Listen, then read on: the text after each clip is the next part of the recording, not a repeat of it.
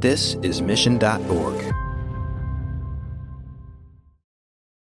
I'm Alec Baldwin, and you're listening to Marketing Trends and the Leads Aren't Weak.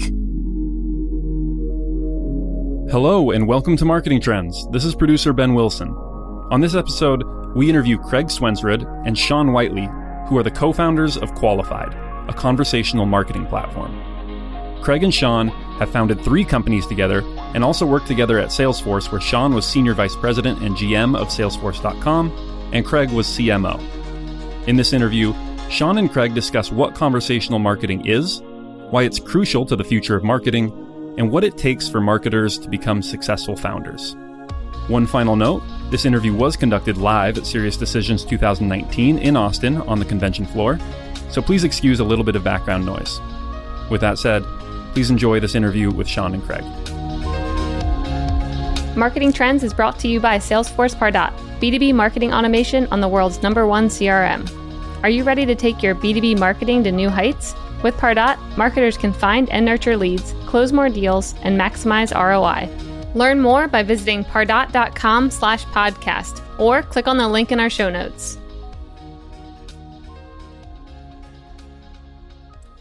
Welcome to Marketing Trends. I'm Ian Faison, Chief Content Officer here at Mission.org. And here in Austin, Texas at Serious Decisions, Lauren Vaccarello. Hey, everybody. It is amazing to be in Austin today. We are no longer in a secret location. Yeah, it's very disclosed. And we have two special guests, which you share a background with. And we'll get into all of that. Craig and Sean, what's going on? Hey, how's it going, guys? Hey, Ian. How are you? How you doing, Lauren? And we are really excited because Qualified is at the cutting edge of marketing. We're going to talk about all that, but also you've both spent a career in all things marketing. First question, we'll start with Craig. How did you two meet? Well, you know, Sean and I, when we got out of college, we worked for the traditional enterprise software companies when we were kids. You know, Oracle, SAP, PeopleSoft, names that most people don't say in the world of B2B marketing anymore. But, you know, we kind of got that background working with large companies flying across America, selling and implementing all types of enterprise software. That gave us a really good background for understanding different types of companies, different types of industries. And then we came across one another in 1999 at a company called Web Methods. And Web Methods was one of the first companies that tied together B2B corporate systems over the internet, web services APIs. So you might know that today by terms like AWS or the Internet of Things, but in fact, it was just apps talking to each other over the internet. So Sean and I met there, and the rest is history, I guess. I've never heard the Craig and Sean origin story before, so that was very exciting. Sean, what was the first date you guys went on? first work date. That's a good way to put it. Yeah, like Craig said, we met at Web Methods, and this was integration infrastructure in 1999. So we ended up actually working on a proof of concept together, and we kind of figured out pretty quickly that we balanced each other out pretty well. Some of the things that Craig was really, really good at was, you know, I wasn't as strong at, and some of the things that I was better at, Craig wasn't as strong at, and we figured out pretty quickly we were a really good team, and we also kind of enjoyed working together. And from there, we decided to start our own company, which was our first company that we started. It was called Kieden. That company was acquired by Salesforce pretty quickly, and that was kind of also our entry into kind of ad tech and the marketing world in general. Some people say, hey, how did you guys get into marketing? And usually it might be the traditional path. You know, I was in this job, and then I got into product marketing, and then I worked on this. Well, we just started a company. So because we were in this world of integration, we looked out there at, you know, on the internet in 2006, and Google, it's hard to remember back then, but Google was the undisputed king of the internet at that time. And what was interesting is very few people outside of the world of marketing realized how Google made all its money.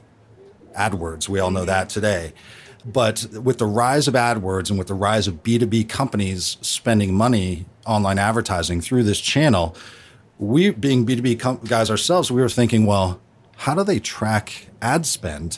And right about that time was the rise of Salesforce. And Salesforce was very quickly, not yet a household name, but very quickly becoming the de facto CRM application for companies. So we kind of put two and two together, and we thought, well, if marketers are going to increasingly spend money online, specifically through AdWords. But as we all know, marketers have to be able to track the ROI of those campaigns. How are they going to do it? They have to do it in a CRM application. And so we built this integrated app called Kieden. And there's a really funny story of us going down to Google. Sean, why don't you tell it?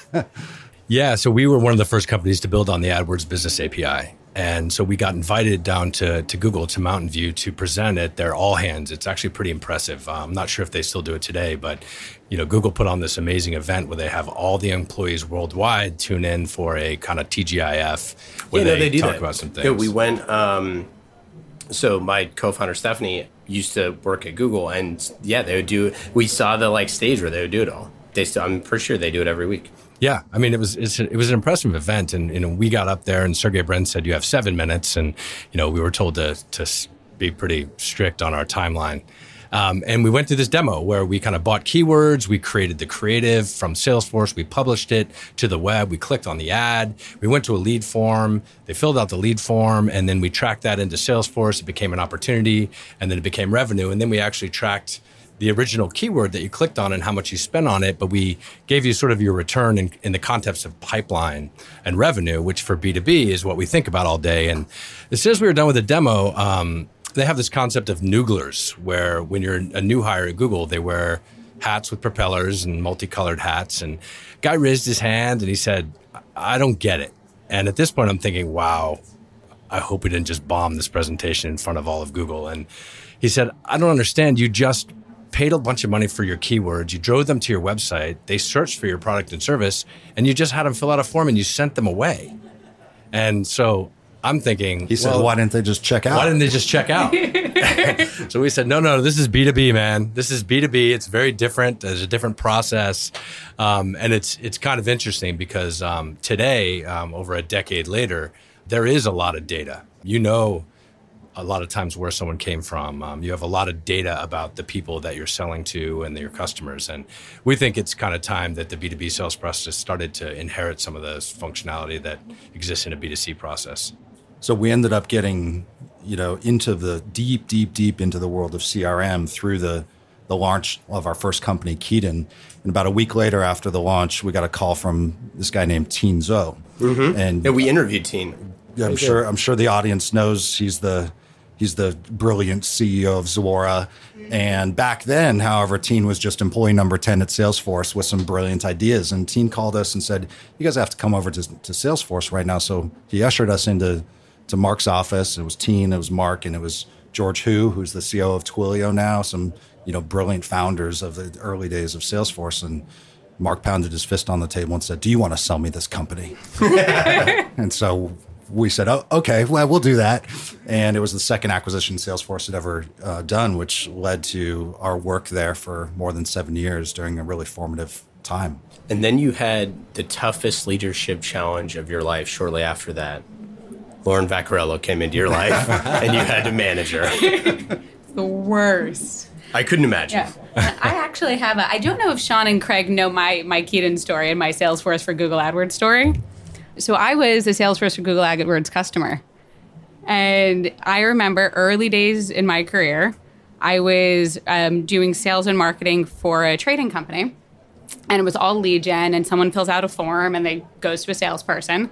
And I was kind of double dipping since I was doing the selling, but I was also running their digital program, because when you're in your 20s, working 14-hour days for one salary doesn't seem weird. And I remember spending all this money on AdWords and then also getting leads as a seller and going, some of these leads are better than other leads. And, you know, how do I just make sure I get better leads for me so I can hit my number quicker so I don't have to work 14 hours? So I was like, there has to be some sort of way to figure out what keywords I'm spending money on are driving the best quality leads that are converting and making the most money. There has to be some way to do this. And then somehow I stumble across Salesforce for Google AdWords, and being young and stupid, I went, I bet I could do this integration. I bet I could do this. You were young and smart. I was young and very smart, and just had no idea that I shouldn't be doing these things, and went in and did the implementation, somehow got access to our Salesforce to go and set everything up, started running Salesforce for Google AdWords, and completely changed our entire AdWords spend, cut $1 million a year in advertising because it was keywords that were driving leads that weren't converting to revenue, cut all of that, reinvested my money in better keywords, hit my number faster because I prioritized the good leads for myself because there was no such thing as lead routing. So I just figured out how to do that and routed myself the better quality leads and started on this whole soapbox for the last decade plus of if you are doing any sort of B2B marketing, you have to understand offline conversion metrics. And you have to start with Salesforce for Google AdWords, figure out offline conversion metrics. And it had been my soapbox for years. And then when I ended up working at Salesforce and then working for Craig and working with Sean, all of a sudden I went, you were the guys that made my career. This was why I was so good at this early on, is because I needed to figure out how to do this. You already did this. And then I just looked like I was really good at my job because I figured out something a little bit sooner than everyone else did. So that is my Salesforce for Google origin story. That is awesome. Off mic, she said that she's like, Craig is probably responsible for about 30% of the success of my career. So pretty cool. So getting acquired, you know, for our listeners who have never had their company acquired, especially by a rocket ship like Salesforce, what was it like to like join the team? Like, were you kind of confused about what the job was going to be? Were you confused about like how we fit into the larger scheme? What was that like? Well, we didn't think it was going to be confusing. We thought we were going to integrate our product into Salesforce core, and we were going to, you know, kind of enable the sales team to kind of message it and position it and figure out the pricing, packaging, kind of the things you think about when your product is acquired by a company like Salesforce. But very quickly after we got in there, Mark called us into a meeting, and you know, Mark's, you know, known for empowering people to do big things, and that's, you know, one of the many things he's known for. And he called us into a meeting and said, guys, here's the deal. Craig, you're going to be the chief marketing officer. And Sean, you're going to take over our small business strategy. And so we just, you know, kind of absorbed that. And we walked out of the room, and Craig said, did I hear him correctly that I'm the chief marketing officer now? I said, I think that that's the case. And that's kind of how we kind of moved into some of our roles at Salesforce. We were simply told by Mark that that was the case. Now, in reality, that's not exactly how it played out. So I spent a few years running product marketing at the company before moving into the CMO role in 2011. It's pretty wild that to get like that type of scale so quickly. What were those first years like as... You know, so you took over CMO in 2011? Correct. So what was it like to, you know, be at the forefront of like what was happening with like sales across the globe? Well, Salesforce at that time was just a total rocket ship. And here I was being given the keys to the marketing kingdom at one of the powerhouse enterprise sales and marketing companies. And frankly, I was completely scared. Because probably like most CMOs, and certainly CMOs on the show that I've listened to, the very first time you step into that role, you're thinking, oh my God, am I supposed to be the world's foremost expert in every B2B marketing discipline on the planet? Yeah. Mm-hmm. And my background was really in products and product marketing and selling and positioning and messaging and public speaking and events. And that's all great. But then you step into the world of PR, and you're responsible now for ultimately running Dreamforce, which was something like 30,000, 50,000 people at the time, B2B demand gen, the rise of MarTech, and there's this overwhelming fear that, oh my God, I need to know it all, and I need to be the best at it all. And in reality, that's just not true, mm-hmm. right? And that's probably the biggest fear of first-time CMOs. But you know, what I did at Salesforce is there was an amazing team. First of all, to start out, there was an amazing team.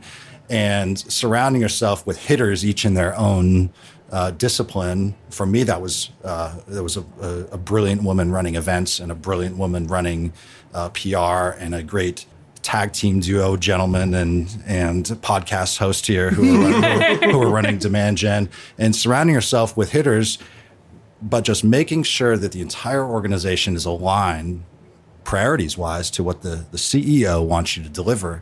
And keeping those priorities aligned helps everybody in the organization understanding how what they do drives value for the company. And if all else fails, you know, our famous CEO, Mark Benioff, whose name is spelled M-A-R-C, he always used to say, Craig, never forget, marketing at this company is spelled with a C. Marceting. So, you know, as a great mentor, and there were other great leaders at the company like George Hu that I mentioned, it was just a really great time, and I had a killer opportunity, and it was really fun working with that team. And I mean, I couldn't agree with you more, and it's something that I took away so much from working for you and from Salesforce. Anytime I talk to someone who says, well, what is marketing's goal? What is marketing's job? What do you want to accomplish? It's, well, don't ask me, what are we trying to do as a business? Like, what are our main goals as a business? Where are we going? And based on that, this needs to be the marketing strategy. And then how do we align all of these different functions to drive business goals and business outcomes? It's not just about this one piece of marketing. It's about how we fit into the overall, org and how we move the overall org forward. You know, it was at that time, Lauren, you taught me so much about B2B demand gen, because it was right at this time, right around the turn of the decade, 2010 or so, when there was this explosion of marketing technologies. And 2006, 2007, maybe even a little bit earlier with some vendors, was kind of the beginnings of what we know today as marketing automation. And we're here live at Serious Decisions 2019 Summit in Austin, Texas, where there's 4,000 to 5,000 B2B demand gen revenue driving experts. And there are hundreds of vendors at this show. And we're sitting right here on the podcast that's sponsored by Salesforce Pardot, which is one of these core technologies that was created at that time. And this kind of brings us to really what we're working on today, which is, what is the continued evolution of the MarTech stack? What is the evolution of B2B demand gen in the world of sales and marketing? I remember in 2010 or 2008, 2012, your advantage is how quickly are you going to adapt new technology? And so much of it has become table stakes, and what do we do with it matters even more. And there's so many new ways of thinking about how we market, how we drive demand, and the landscape just changed so much to what is the best way to connect with your customers. It's not just about the bits of advertising and targeting aren't enough anymore. And it's, what are you doing in terms of connection, driving conversations, and really engaging? That's super exciting of where the industry is going right now. So we recently interviewed Adam Blitzer, founder of Pardot.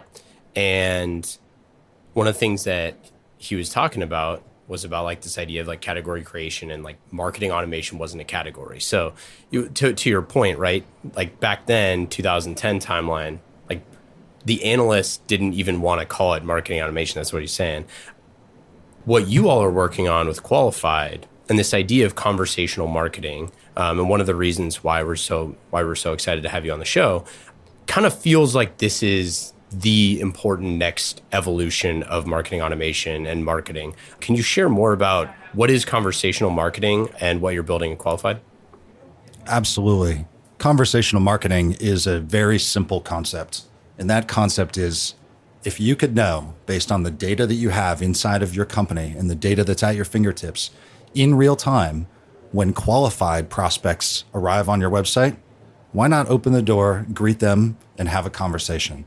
And a real conversation, not just over a chat, but over voice, over a screen share, really in an online meeting, those lead to conversions of leads into pipeline and pipeline into revenue. And that's the basic concept, but it really goes back to, you know, why is this happening now? What is happening in the industry that's led us to this precipice of change? Because for more than a decade in the world of B2B marketing automation, we've been doing things in a very, very, very simple way. As demand gen professionals and VPs of marketing and CMOs, we spend ungodly amounts of money trying to find targeted prospects. Yep. And we use every piece of data and every single tool under the sun to try to figure that out. Started for us back with Google AdWords, but now we've got this explosion of new technologies. Nearly every single advertisement, targeted ad that's running on the internet today drives people to a company's marketing website, a B2B company's marketing website. That's www, landing pages, right? The whole marketing site. Even radio ads. Go to bonobos.com to learn more. Totally. Right? So if every bit of campaign spend that's trying to find targeted, qualified prospects is driving them to a website, why are our websites littered with forms? And the reality is, they're littered with forms because most companies don't have a way of really easily determining which ones are the qualified buyers and which ones are the unqualified buyers, and they can't have their sales reps talk to everybody. So they have to put a form, they have to collect some information, they have to go through their checklist of qualification, and then only those so-called sales-ready leads make their way over to the sales team. And if you've ever sat in an inbound sales pit, you'll see that those folks work their butt off chasing down qualified leads, trying to get them re-engaged, just trying to ask them some basic questions of what are they trying to do and what kind of value are they looking to achieve, and who else are they considering, and do they have a budget, and what's their timeline, and these basic questions that salespeople ask. That's just a meeting. That's usually a phone call. And so if you look at this process that B2B sales and marketing teams have been using for the last decade, really everybody loses. When I say everybody, I mean VPs of marketing and demand gen lose because they spend tons of money that never leads to a conversion.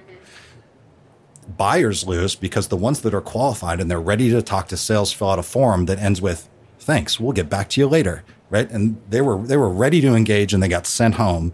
And then the sales teams lose because they work their butt off chasing down leads, with over a third of those qualified leads never responding and completely ghosting them. And in a process where everybody loses, there has to be a period of change, right? This process is ripe for change. And that's what conversational marketing is. And that's why we created Qualified. Yeah. And I think one of the sort of misconceptions about conversational marketing is that it's chat. Facilitating one-to-one conversations with the right person at the right time in the buying cycle is hard to do. It's not about replacing forms. It's really kind of refactoring your process. And the bar has changed for us all today. If you look at the sort of I'll draw an analogy to the B2C world. B2C is often out in front of B2B a little bit. They have more data, they have more feedback cycles, and oftentimes they're out ahead of us in tech. And if you look at the world that we live in today, when you call an Uber, or a Lyft, you expect it to be there in minutes. These services that we use today are highly personalized. They have a lot of data. It's very data-driven. They know they give us recommendations based on who we are. They use our name when they greet us, and they're fast.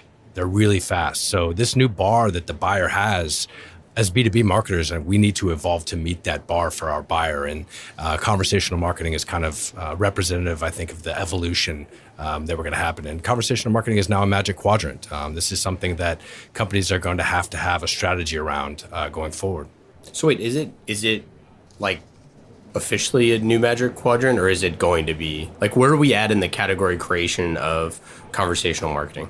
Yeah, if you go to G2 Crowd, which is one of the sites I go to a lot to understand what vendors are doing what and what people are saying about those vendors, much in the way that you saw marketing automation kind of, with a few vendors a decade ago, and now it's so crowded you can't even tell who's who. Conversational marketing is new, and there's a couple players on there. And we think that category is going to get pretty big and significant over the next decade. We just had the CMO at G2 Crowd. Yeah, it's great.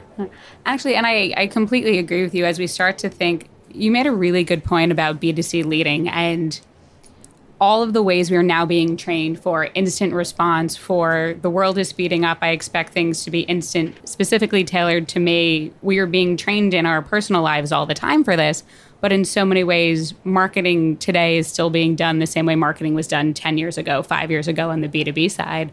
And one of the things I've seen time and time again as the most important factor for a lead to convert to an opportunity is timing. And if a seller does not get to a lead within 2 hours, you might as well set it on fire. It doesn't matter anymore.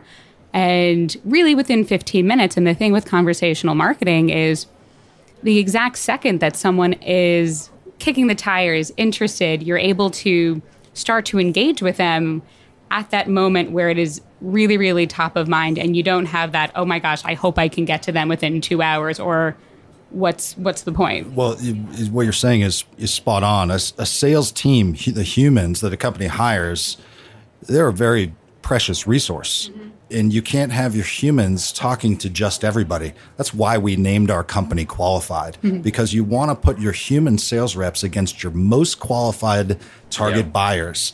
And you want to let automation, like kind of chatbots and things like that, kind of auto meeting bookers handle the rest.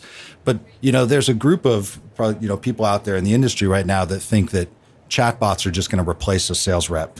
And we are so far away from that even being a topic of conversation, in our opinion. And so what we're trying to do at Qualified is we're trying to really supercharge an inside sales team by only passing them qualified prospects and then giving them the full stack of meeting tools, not just chat, but screen sharing, phone conversations right through the website so they can have a high fidelity, high quality meeting in real time.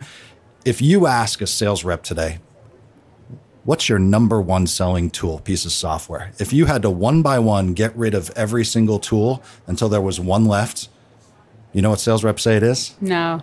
Their online meeting software like Zoom.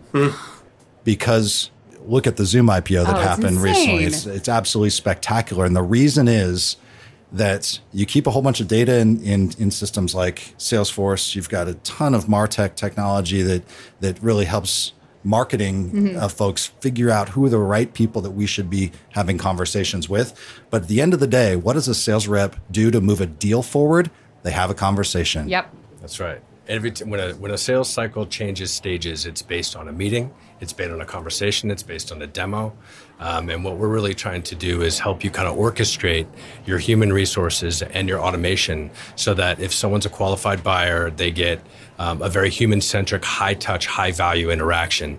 At the moment, they're looking for your product and service where you can do objection handling, you can talk about pricing, packaging, you can kind of have a human conversation. But it's hard to scale that. Right, and we have something that we say at our company a lot. We say that bots don't sell and humans don't scale. Yeah. So really, what we're trying to do is we're trying to help companies be more efficient with their human resources, who are precious, making sure that they're working on high value interactions, and then leveraging automation and ideally data driven, very personalized experiences for them as well. But efficiency and speed is really the thing that Qualified, I think, brings to the table. So, curious what your thoughts are on like the construction of sales teams as it changes, because one of the things and why I think what you're talking about resonates so much with me is this idea that I think what we built were these kind of sales machines that like have a very structured SDR, BDR, AE, customer or AM or customer success or whatever, all this stuff. And we, taught, email high and all this sort of stuff, trickle down, all this. But then what the ending, that worked. And then it worked really well. And then now we kind of are inundated constantly with the 22-year-old recent college grad that's like emailing, the CMO. And I think that those are my favorite. Yeah, I know. And we all get those all the time. And I think it's one of those things for specifically in B2B, like, that just ain't creative anymore, and it's not moving the needle, and it's annoying as hell. So when you talk about this idea of having a qualified prospect, only talking to the right person, that's what's so exciting to me, because you want to get those qualified people in front of the people who crush their quotas, right? Like, we don't want to give them to the person to have a conversation that clearly doesn't know what the hell they're talking about, especially if you're talking like enterprise software, where it's like this one deal needs to be in front of like our best folks, not, the random person who's like a new hire, been there for 3 weeks. Oh, I've had so many conversations about lead routing saying, if I get the CIO of NASA coming in, they should not ever talk to my 22-year-old SDR or BDR. Real. I don't care what the routing rules. If you are the CIO of NASA, give me to someone who actually understands the product, the company, the business, and can have a conversation that isn't, do you have a project and that you want to complete in the next 6 weeks? That is the wrong qualification question for the CIO of NASA. Well, Lauren, as you can attest to, one of the things that I've been famous for in my career is really focusing on the company's website.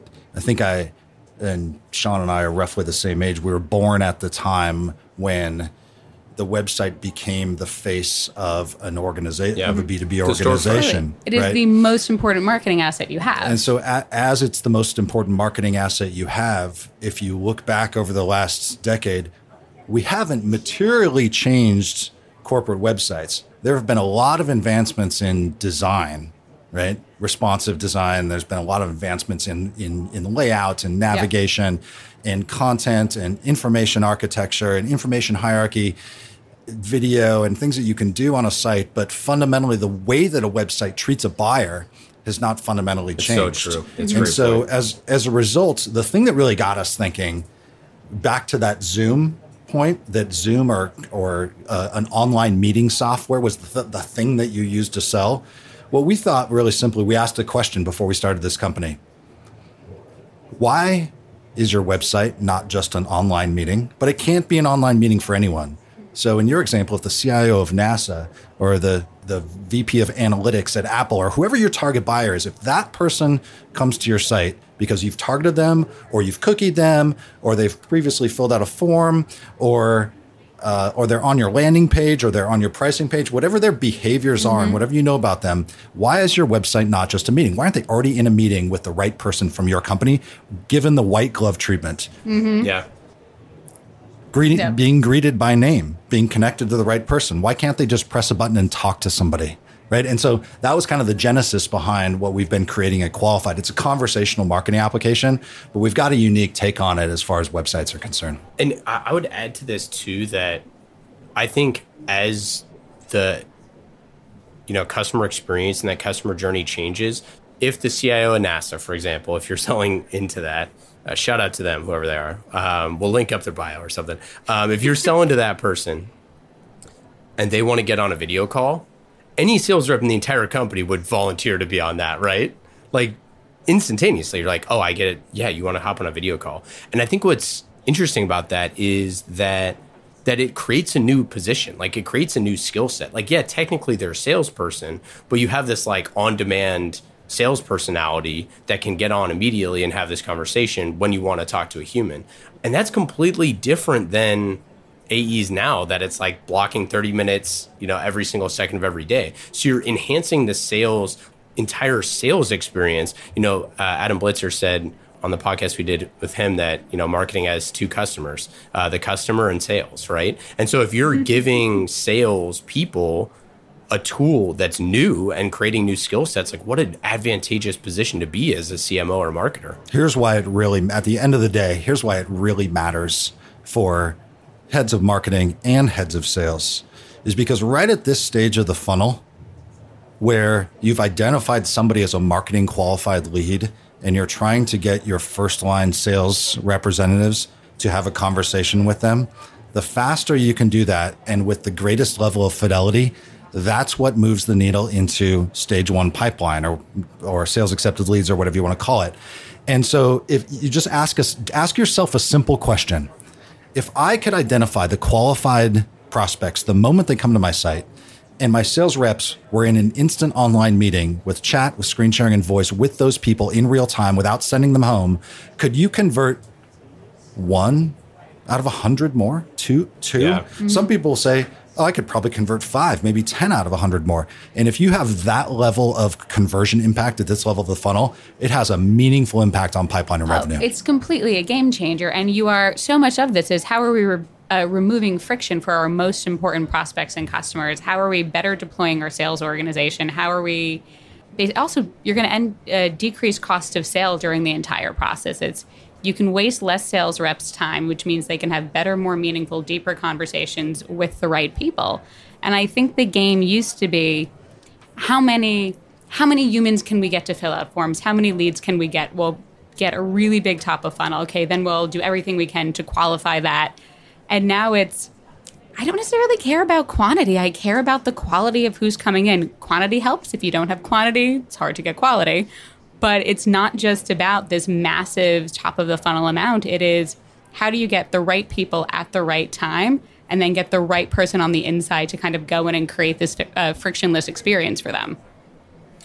So do you think that as conversational, like the rise of conversational, how do you see sales and marketing, that sales marketing alignment, that's always a hot button issue.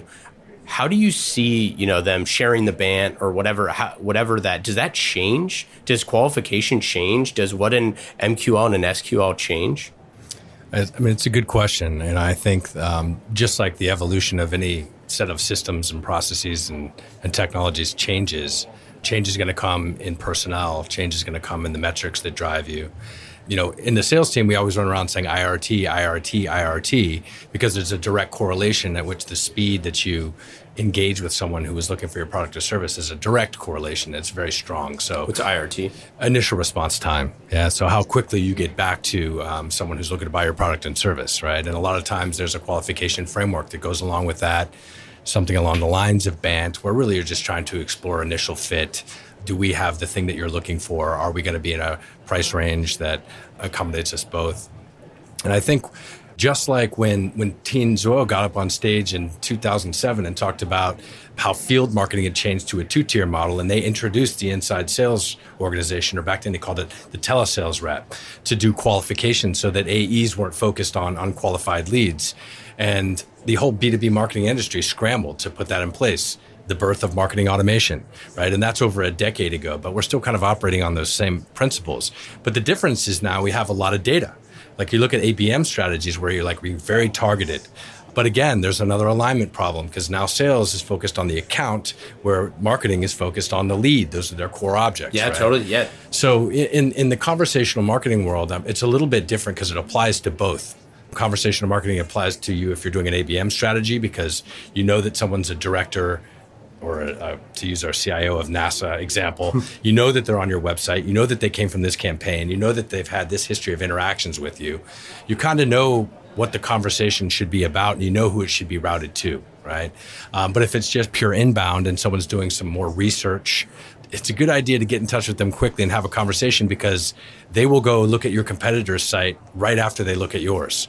Right. In today's world, speed is paramount. Right. And that's kind of the one of the core concepts is that B2B marketers have to raise the bar at the speed at which they operate. And that includes how fast they respond, how quickly they engage someone in conversations, how fast they route that to the appropriate sales rep. This is just a new world we're living in now. And look, in today's world, Sean, you were making the point earlier that everything is happening faster and faster and faster and faster. If I want to watch a movie on Netflix, I just watch it, right? If I want the new track that's delivered by Taylor Swift, I just stream it, mm-hmm. right? When I want groceries, they show up at my door in 2 hours. And so everything is happening. I don't have to hail a cab and wait. I just Uber and it's there. Everything is happening in real time. Yeah. And so the name of the game this year is real time. And back to your point about IRT, initial response time. A core thing that we've been running around saying is, why isn't your initial response time zero? Mm-hmm. For qualified prospects. Yep. Why isn't your IRT zero? And that's a fundamental change in how people think. I think that's what's going to bring sales and marketing teams together. I do, and it honestly starts to make B2B mimic B2C even more. And with e-commerce, if I'm a consumer and I'm looking to buy something, super easy. I go in, I put it in a shopping cart, I click a button and I'm done. And with B2B, I go in, I go to the website, I fill out a form. Maybe I'll get an email. Maybe someone will call me. Maybe I put in the right phone number. I probably didn't because I don't want to call because they're going to call me at an inopportune time. And I don't necessarily want that initial that contact versus everything we do now is, I was like, you wait 2 hours for your groceries? Can we take off? Hold on. I got to do something on this.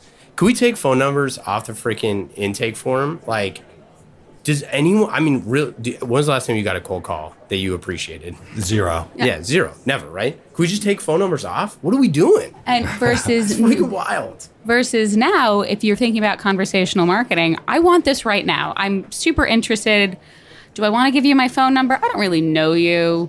But if I could connect through the web, have the conversation with you the moment that I have a degree of interest, now that degree of friction is gone, I'm actually able to engage with you. And if it turns out to be the product that I want, it's a good seller, it's engaging, I have no problem giving you my actual contact information because it doesn't feel, weird.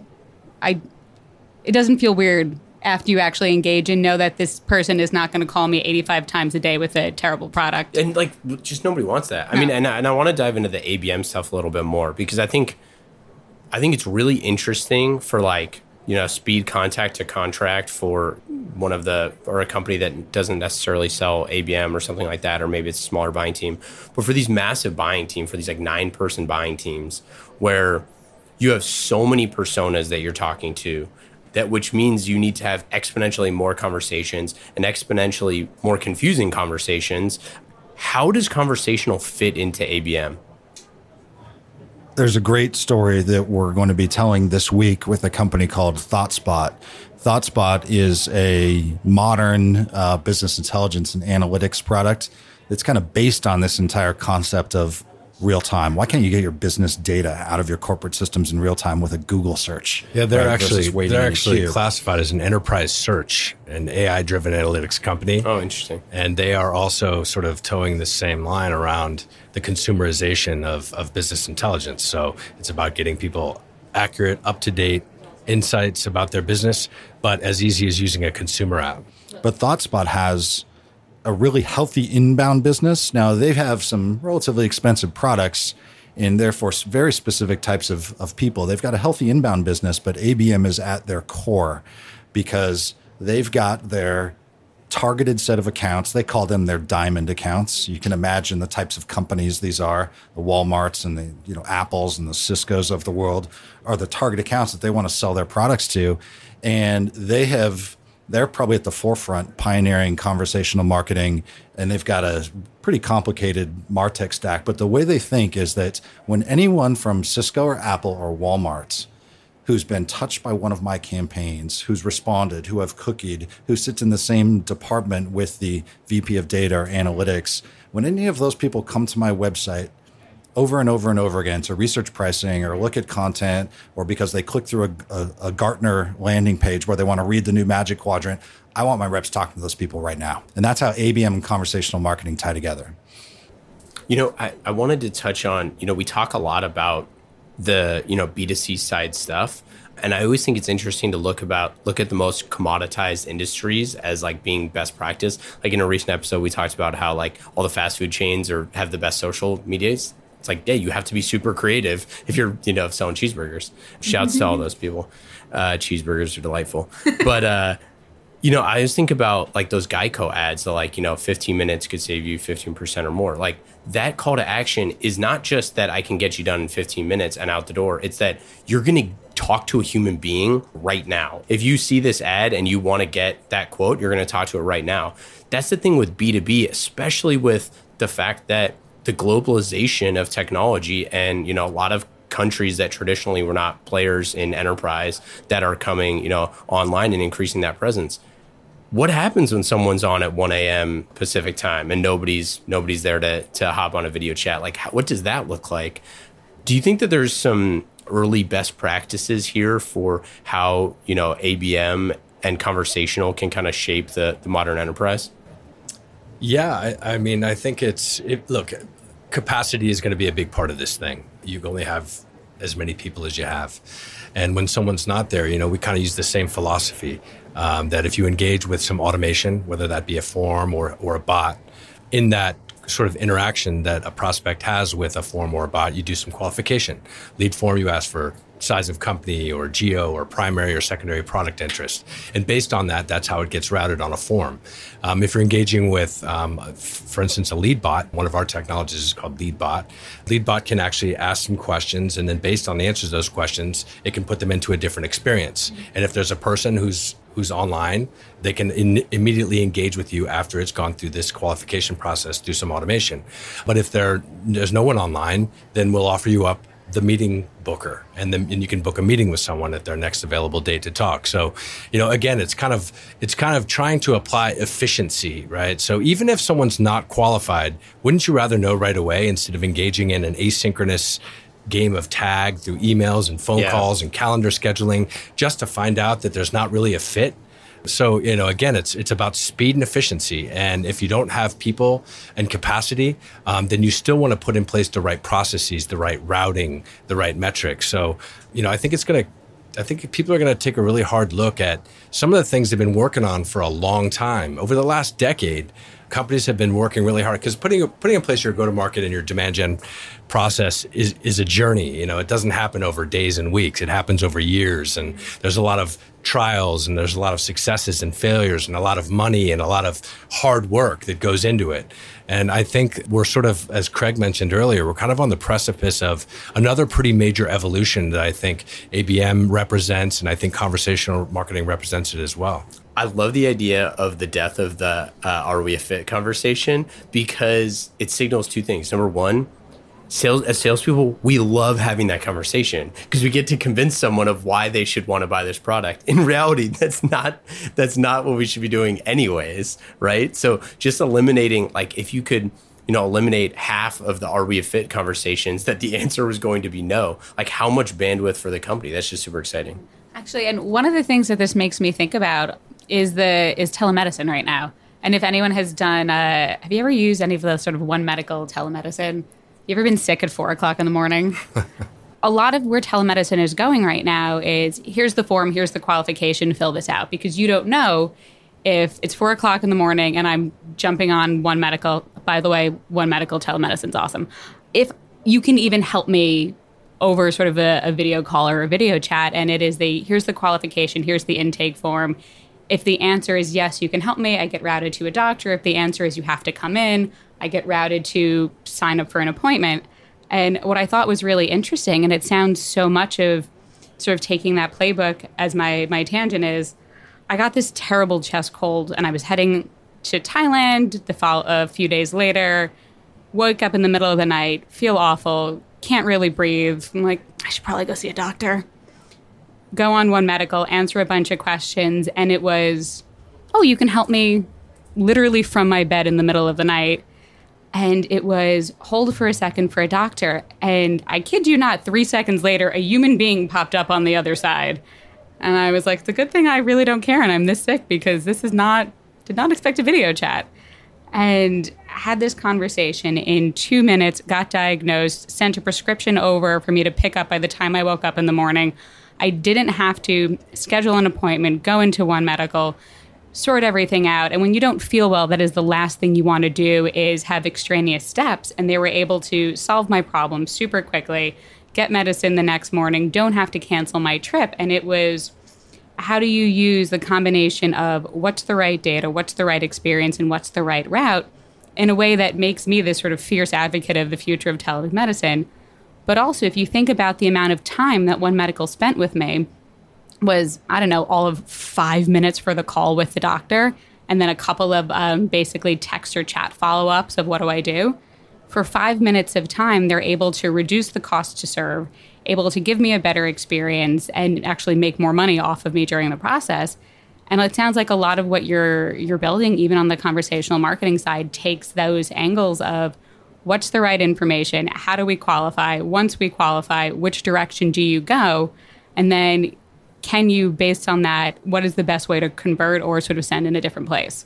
You just had a conversational marketing experience with your doctor. I did. That's exactly what it was. And as you're talking about this, I was like, this is why I loved my One Medical doctor's experience so much. I think we have them coming on the podcast. I'll have to check. Can we tell them how much I love what they're doing? But it's interesting that we're having these conversational marketing experiences, but just we're not having them for B2B yet. Tell us a little bit about the big announcement that you're making at Serious Decisions. Is that today or tomorrow? When is it? It's today. Oh, it is today? Yeah, it is today. Oh, geez. We're here. This is breaking news, but when the podcast gets posted, it'll be... not so breaking. It'll be broke. It'll be... Yeah, it'll... Yeah. Yes. Well, sorry. As you all know, Qualified is a conversational marketing application. And it's the world's first conversational marketing application that's built and running natively on the Salesforce platform. And the reason that that's so important is because Salesforce has become the de facto customer master. It is the place where B2B companies store their customer data. Of course, not everybody on the planet, but Salesforce is really that company that has the lion's share of the market. 99 of the Fortune 100. And if you're using Salesforce... We got to get that last one. If you're using Salesforce as your customer master, it's called Salesforce CRM or their Sales Cloud product, then your conversational marketing activity just tie right in. and they tie right into all the core objects that you use inside of Salesforce, right? Your leads, your campaigns, your contacts, your accounts, your opportunities, your reporting, your dashboards, the works. But as we have been on this journey, this conversational marketing journey, which is really in its infancy, and we're looking forward to the next decade, we were like, there's a huge thing missing here. And that is all of the data that companies use to qualify inbound visitors that's sitting over inside of their marketing automation application. And so we took a look around the industry. And of course, you mentioned Adam Blitzer, who's the founder of Pardot. And we talked to Adam and we were thinking, if companies use Salesforce at their core, and those companies are increasingly using Salesforce Pardot, which is the B2B marketing application from Salesforce that's built on top of the same platform and the same CRM database, then we should just be able to take in all of that data from Pardot in real time. And when we say you can qualify people who come inbound to your website in real time, now what we mean is that any data and any process that you have inside of Salesforce Pardot, you can bring that right into your qualification engine, and you can use your Pardot campaigns, your Pardot landing pages, your Pardot pixels. So when you cookie somebody and they come back and you know who they are, your Pardot forms, your Pardot data like lead scoring and grading that determine that intent and fit. And then, of course, Pardot emails, right? One-to-one emails or blast emails or these nurture journeys. You got all of that core capability in Pardot. And now all of that data in real time is utilized by the qualified application to determine, is this a sales-ready qualified prospect for my team to talk to? So a great example would be if, Lauren, you came back to my website for the 5th time and I had a little bit of information about you, but you exhibited characteristics where your Pardot lead score and grade bumped above certain levels because you responded to a nurture campaign, we would immediately be able to recognize that and open a door for you to talk to a sales rep or let a sales rep proactively talk to you, sharing your screen, seeing what you're doing on the website, opening a conversation over chat, upgrading that conversation to a high fidelity voice call, and now converting you into pipeline. And without the Pardot data, you still have a lot of core capabilities because you might know where somebody comes from or their behavior on your site or a little bit of information about them.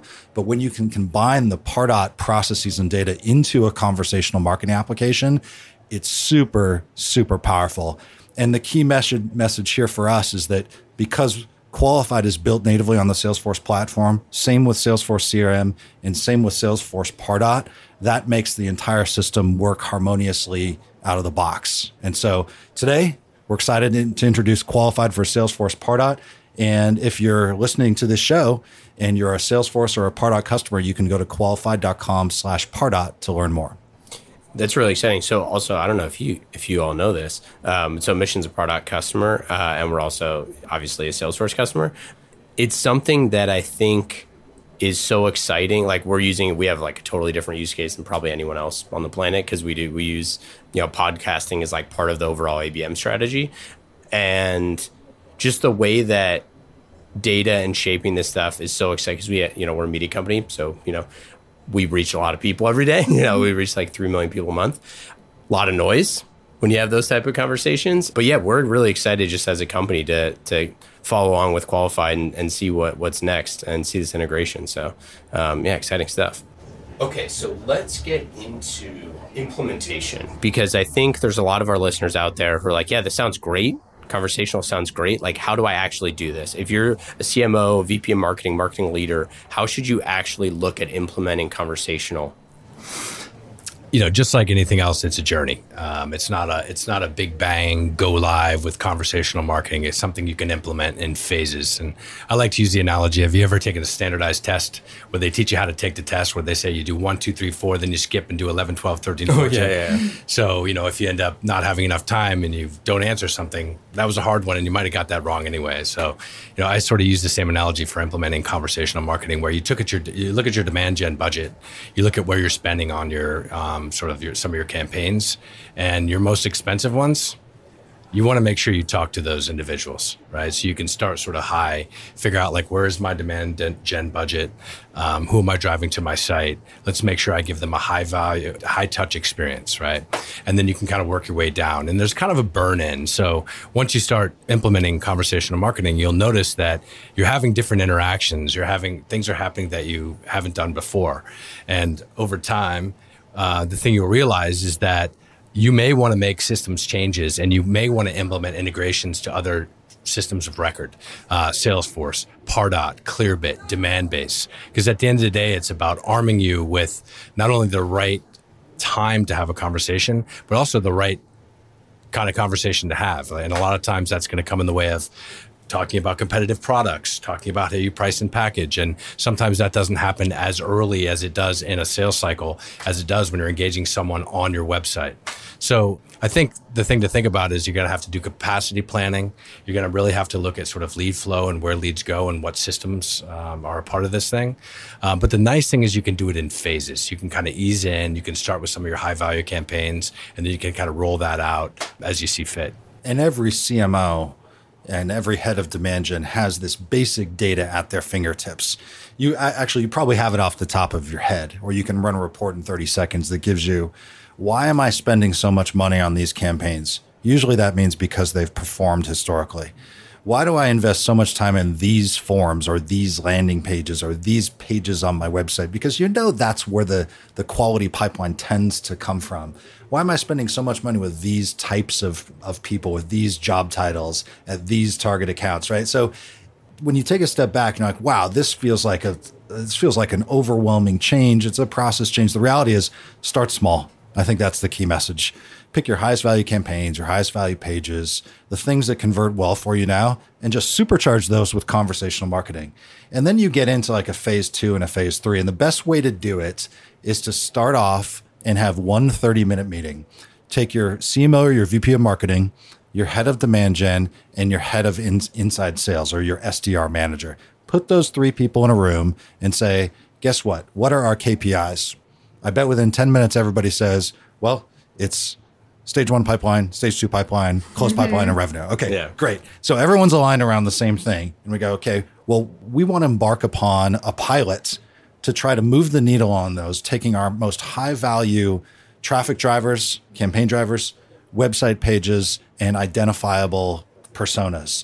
And we want to start with conversational marketing on those. Then what we're going to do is in 30 days, we're going to go check and see what happened to the KPIs. That's the best way to get started. Do a pilot and take 30 or 60 days and get the ball rolling with something that's obviously going to impact your company in a positive way. Are there any like pitfalls or things that people, when they start to do conversational, like screw up early on?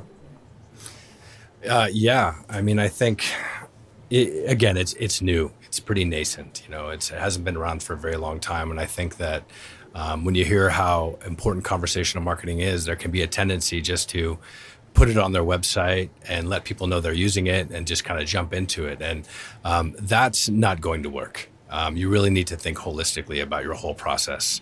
You need to understand sort of what type of traffic you're driving, what kind of engagement you want to have. So you're going to end up with a lot of different experiences that you're creating. And the last thing you want to do is give a prospect or a customer a bad experience, especially if you're in a subscription-based business where churn will put you straight out of business, right? So you really have to think about the entire end-to-end process. And I think one of the challenges is you have to involve different teams, right? You're talking to marketing because they're the ones running the campaigns. You're talking to sales because they're the ones doing engagement. You're talking to SDRs, so the first line of defense. So you're talking across the entire process into sort of different areas of the business. So you have to have stakeholders across the business. You know, one of the things that's I've always found interesting is how much time people spend on attribution, which is important. But at the end of the day, it's about pipeline and revenue for the business. And that's why I think conversational marketing kind of brings it all together into kind of one team. I mean, I couldn't agree with you more on that. And having spending a countless amount of sort of hours and time on how do we understand, is this sales attribution, is this marketing attribution? All you are moving pieces on the chessboard versus how do we actually make all of this bigger? What I've liked about account-based marketing and I like about conversational marketing is it takes so much of that away. It's not about my credit or your credit, and it's not about marketing operating in a silo or sales operating in a silo. It is only successful if you bring all of these groups together, you get buy-in across multiple teams, multiple departments up front, and you say, this is not about my win or your win, and it's not about we're going to argue about, you know, $1 million in pipeline sitting in this bucket or that bucket. It's how do we move the needle for the entire business? We want to give this a try. Who's bought in? How are we going to test this? And if and when this succeeds, this is about all of us. This is about the collective win, and this is about success for the company. There are really two common pitfalls when companies embark upon a conversational marketing solution. The first is that people think it's just chat. And there have been actually more than a decade of sales organizations trying to put chat on a website. And the reason that that has never taken off is because you're missing a key layer. You're missing who's qualified to have a conversation, right? And if you just put chat on your website, you're going to open up the door to talking to everyone and their brother, which no sales team wants to do. And you're going to shut it down. And you're going to say that project was not successful. Mm-hmm. The second thing that companies fail to recognize early is that there's been this rise of chat bots. And so there has been a belief in the industry for the last year that you can put this so-called chat bot on your website, even when your SDRs are asleep, and it will actually have an intelligent sales conversation with a targeted buyer. The reality is that couldn't be farther from the truth. And all you have to do is ask a chat bot one simple question. Why are you better than your competition? And you watch the response to a chatbot and you will realize you have just sent a targeted buyer away running to your competition, right? By trying to replace an intelligent human who can persuade, who can handle objections, who can answer questions, who can educate the buyer, who can determine fit. That's what a sales rep does, and they cannot be replaced with a chatbot. So be wary of just throwing live chat on your website. Be wary of replacing humans with intelligent chatbots. And think about your holistic conversational marketing strategy being based around how do I qualify targeted prospects and how do I connect my sales reps with them in real time? You know, we talk a lot on the podcast about how the point of marketing is to be remarkable, like that people remark about your products. What was your favorite chatbot you've ever talked to, right? What's your chatbot's favorite sports team? What's your chatbot's favorite, like what show are they watching? Did they just see Game of Thrones last night? I think that there's some jest there, but it's also really true. Like, it's just not, we like to think that these things are binary and it's like, it goes from one stage to the next and then through to sales, because when you're looking at a dashboard, that's what it looks like. But at the end of the day, the whole, you know, people buy from people thing. I know that people buy from, you know, machines a lot more now, but there's a reason why, you know, people went golfing or went to the spa or did all these things with their sales teams. Like, personality matters. Like, it does. Being funny matters. Being empathetic matters. And like, ultimately, even if you pass the Turing test, which, by the way, most people don't super love to, you know, be talking to a robot and think they're a human. Like, how many, there's some like conversational things out there that like have a human's name, and like people aren't like, you know, like, oh, wow, that was like a really fun experience because I am an idiot because I talked to a fake email or like, you know, AI for like 35 emails back and forth. Like, that ain't great. So I just think that as we lose the humanity of that, there's all these screenshots of people, you know, asking, you know, random customer success people, like, is Joe Flacco elite, right? Because it's like this common, like, you know, sports thing. I think that stuff is really funny, though. Like, there's just human-centric questions that, you know, we can build into a chatbot, but, you know, they can't actually answer that stuff in real time. It's so interesting because we are getting so data-driven, looking at AI and machine learning and how do we automate and how do we move things faster. But in parallel, we are seeking that sort of deeper human connection. And when you speak to a human, you are going to start to build that degree of connection. And you see this across sort of generations that are coming up now of, you see teenagers and younger all on their phones all the time and being air quotes connected with people, but not actually having the human interaction, and how important that actual human interaction is. And what I like so much about this is this is more efficient, and you can have a chatbot, but you're not actually, it is always going to be neutral. Where if you're using something like conversational marketing, you can forge that degree of connection with a person where you feel that they actually better understand me and my goals. And one of the things actually I remember from Salesforce years ago when we were thinking about, we were having debates with George on lead scoring and should we hold leads back? And he's like, send everyone to the SDRs. And I'm not going to say why he said that because it's better not to say why he said that. But part of it was, yes, if we let someone buy online for this product, they're going to buy, you know, whatever looks the cheapest because that's how we think versus if we can get them to actually talk to a person and you have a person sit, engage with them, ask them, what are you really trying to accomplish? You were here looking for X, but your actual business goals are Y. And did you know our product, yep, you can solve X super easy. Your business goals are Y. And this is really what you should be thinking about. This is how you should be thinking about engaging in a more meaningful way. And to do that, we also have these three other products that you may want to consider, and you don't get that. You're never going to get that deep understanding and engagement if you don't have a human involved, start probing, and then all of a sudden a small deal can become a much bigger deal. How is the marketing industry going to change over the next 5 to 10 years? Obviously, we don't have a crystal ball, but. So our great question. And it's fitting that this question is being asked, right here at the B2B Marketing Summit, where there are thousands of B2B marketers thinking about this change. And our great marketing mentor, Mr. Benioff, always was famous for saying at every single Dreamforce conference that he said, in business, people always overestimate what can be accomplished in a year, but they radically underestimate what can be accomplished in a decade.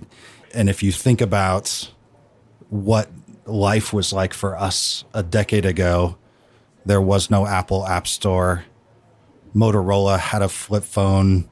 Facebook didn't have a like button. Yahoo was still relevant. Firefox was our default web browser. It's like, you don't have to think back too far to realize that, oh my gosh, the entire, world of consumer technology has changed.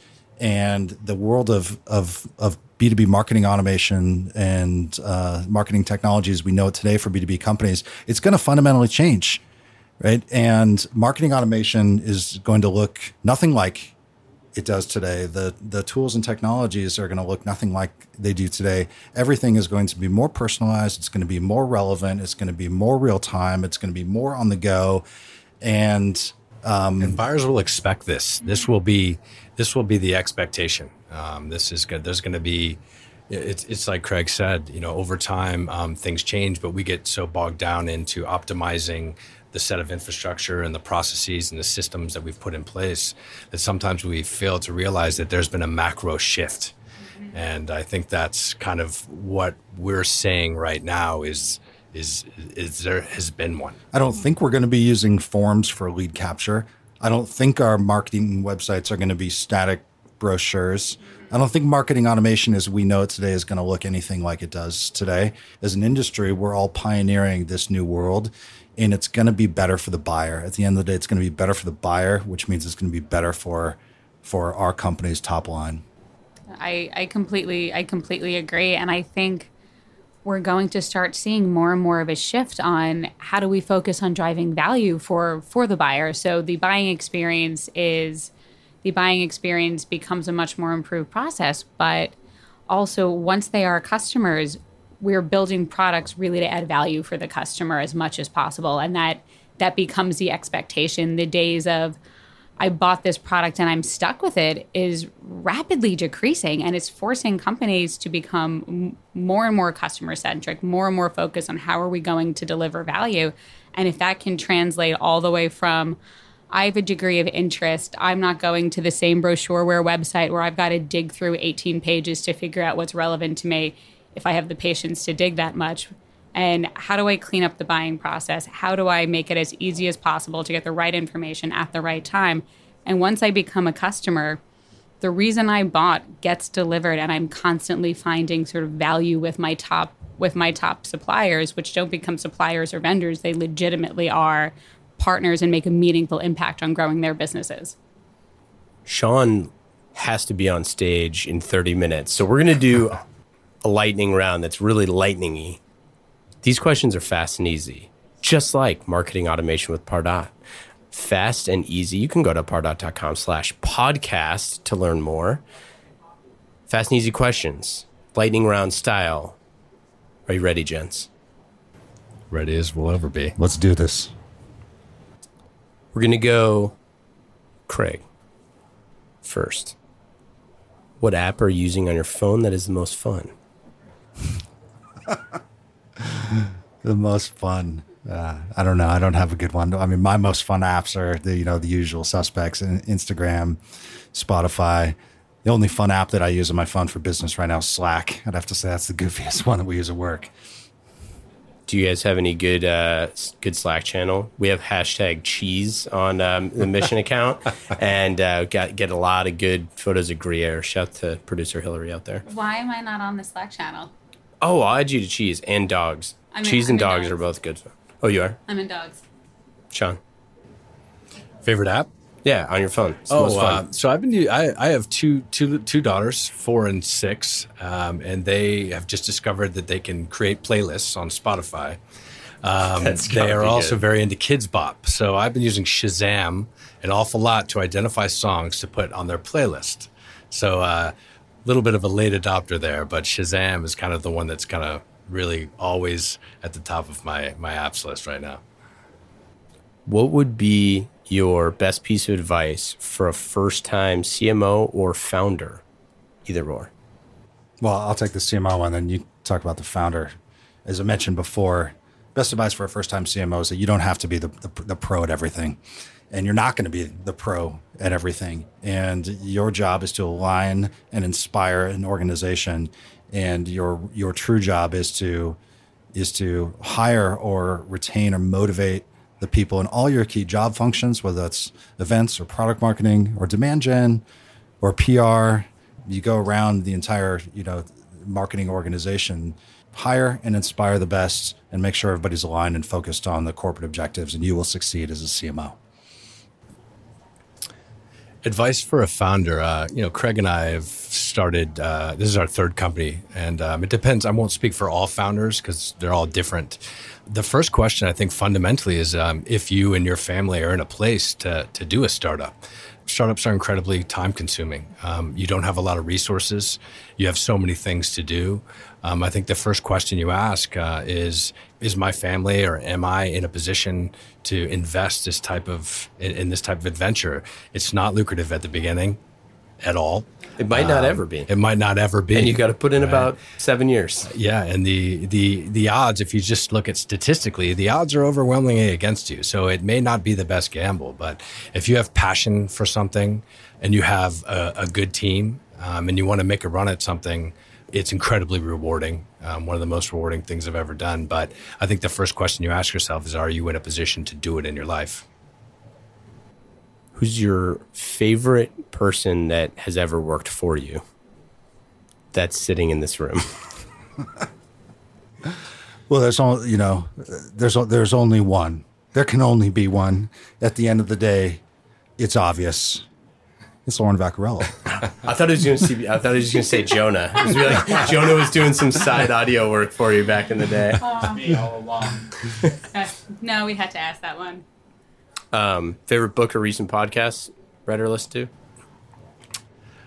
Favorite book? Well, Marketing Trends is. I have a commute, and Marketing Trends is always on. So usually when I get in my car, it's Alec Baldwin, which I quite enjoy, I love listening to the content and the topics. And you guys do a great job. So, that's actually that's my number one podcast. We'll take that. Mine is Planet Money. I think Planet Money is great. So NPR podcast, you can just get quick bites if you're on your commute. Super fun to listen to.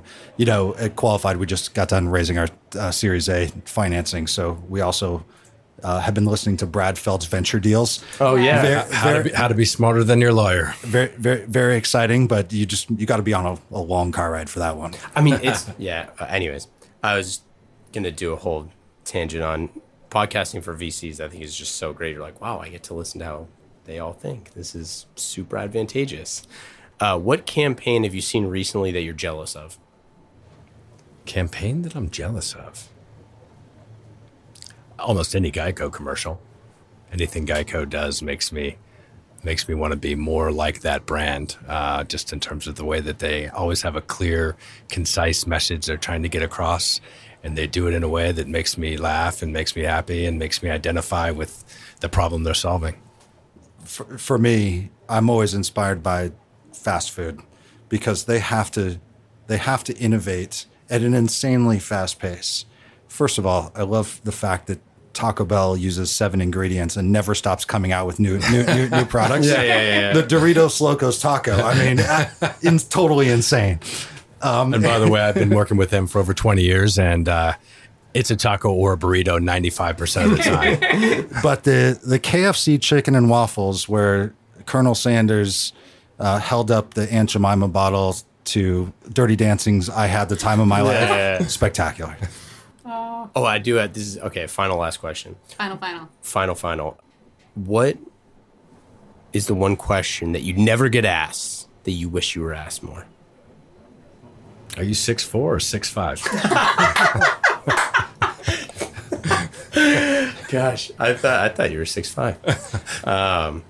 You know, on a professional basis, I think it's, what are your biggest faults? Or tell me about the times in your career when you really didn't think you were going to be able to achieve, and how did you handle that situation? Because a lot of what we talk about in enterprise technology are the wins. Right. And so we go around the room and we get different guests on our shows, and we connect with one another in the industry. And we talk about, how did you do it? You know, you succeeded. How did you do it? But behind every single success are 10 other failures. And I think that's the way Sean and I think as entrepreneurs. There are way more lows as an entrepreneur than there are highs. And you just have to have the mindset that I'm going to achieve, like I'm going to succeed. I just haven't found the right way to do it yet, to get to that next milestone, or land that next customer, or in the case of conversational marketing, invent a new market category. So I think it's we should talk about that more as an industry. Realistic optimism is kind of the position that we take. You know, we try to be optimistic, but we also try to be realistic. I love it. Everyone, go to qualified.com. Check them out. Guys, this has been great. We'll have you back soon to talk about all those lows. We'll do lows of marketing episode with Craig and Sean. Ian, Lauren, thank you for having us on the show. We appreciate it. So excited to have you guys. Talk soon. Thanks for listening to this episode of Marketing Trends. Marketing Trends is brought to you by Salesforce Pardot. World-class B2B marketers use Pardot to generate and nurture leads, close more deals, and maximize ROI at every stage of the sales cycle. Empower your marketing team to become revenue-generating superheroes, and let Pardot's data analysis keep an eye on the bottom line. Learn more by visiting pardot.com/podcast, or click on the link in our show notes. You have 8 seconds to make a connection or risk a click away onto the next topic. The difference lies in your ability to deliver relevant experiences to your audience across devices and across channels.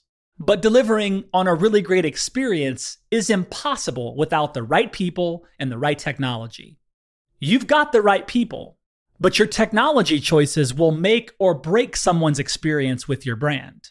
At the center of gravity of your digital experience, Brightspot Content Management System can deliver relevant content, personalized experiences, and cross-channel synergies to create unforgettable brand experiences, so you can be a bright spot in someone's day.